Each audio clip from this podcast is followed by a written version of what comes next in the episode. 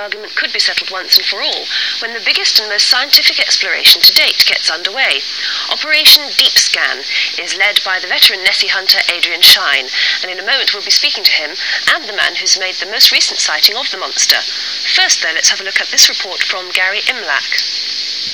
To believers, Loch Ness is the home of the world's most famous monster. To skeptics, just a monster sized myth. And years of claimed sightings have only deepened the mystery.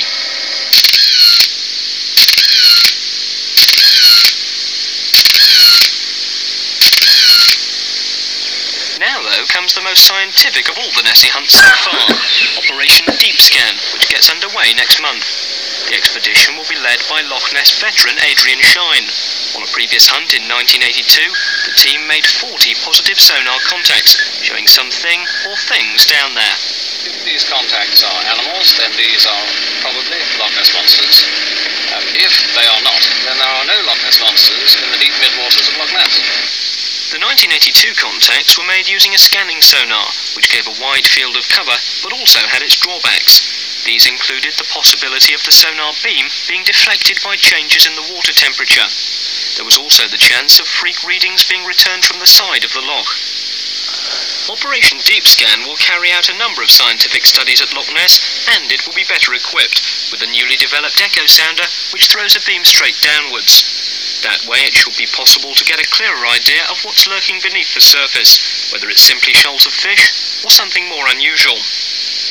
Twenty of the specially equipped boats will draw a sonar curtain along the loch's 22 miles, and unless Nessie has a secret hidey hole, she should show up on the computer.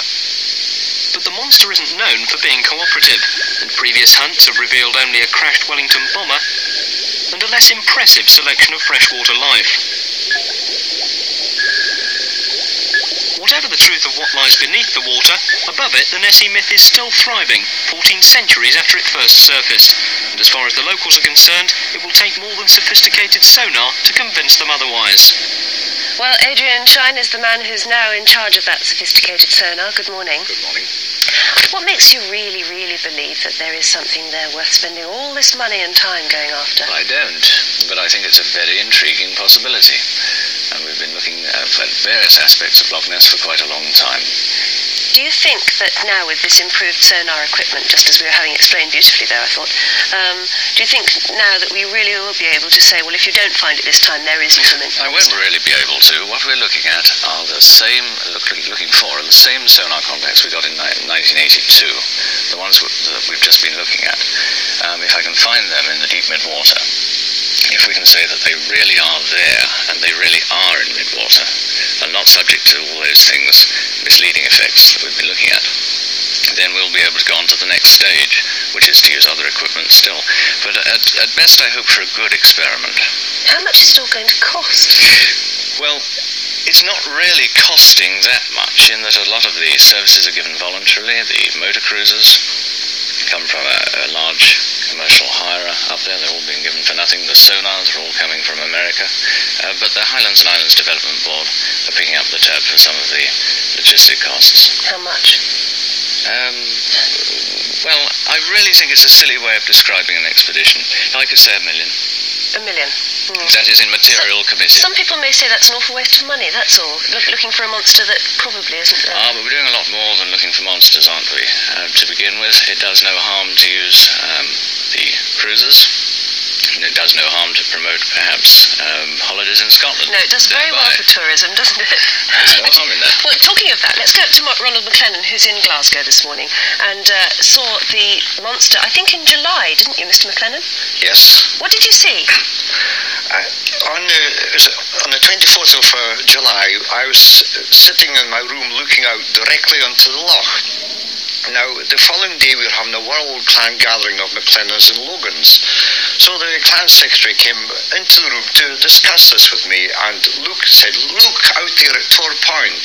And here was the monster, four of its great big humps, quite clearly uh, moving around for about three or four minutes. Really was a marvellous view. And Lily, the secretary, it was she'd lived indoors for 36 years. Imagine the tremendous excitement on her part. Yes, I mean, you live with your, your windows overlooking the uh, loch. How many times have you seen the monster? I would say five times. And do you think it's the same monster you've seen? No, no, I would say quite definitely there's been sightings at, uh, in different points of the loch at the same time. And uh, we do feel uh, uh, quite a lot of local people, there's a family of them. But quite often you find a dis- great disturbance in the loch and uh, nothing appears at all. And some uh, old man says, you know, that must be the young ones trying to get up. Now, Mr. McLennan, a lot of cynics might say that it does awfully well for tourism in your area to keep this myth alive. You're not into that are you? No, in our little village of Dores, we don't uh, deal with the tourists at all. We live our normal life. We don't have any facilities for them. It's just part of life. You know, I think a good illustration is about two or three years ago, our children came running into the house, and Auntie Maggie, Auntie Margaret, this is to my wife, come and see this big monster, and they saw the great big monster going down. And my wife and the local doctor and a few other people watched the the wash and the disturbance for a long, long time because there's always this terrific displacement of water which uh, indicates the monster is around. Now, you've enjoyed it when you've seen the monster, but I know that some people who've actually had experiences of seeing the monster have uh, lived uh, to, well, in fact, they haven't lived, have they? They've had uh, pretty awful things have happened to them.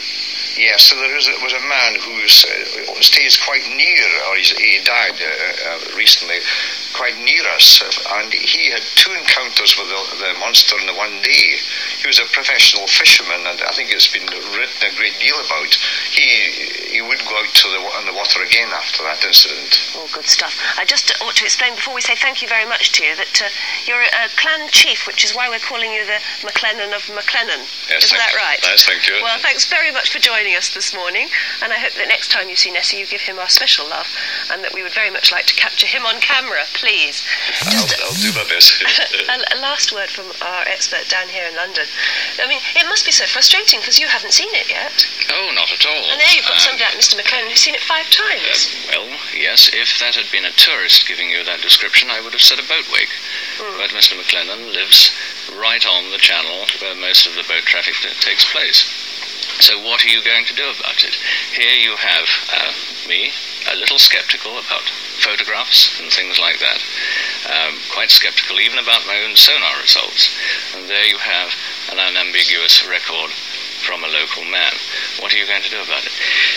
In a way, isn't it simpler and isn't it fairer, rather than talking about the psychology of perception, whether or not it was a boat wake, isn't it simpler just to go and look?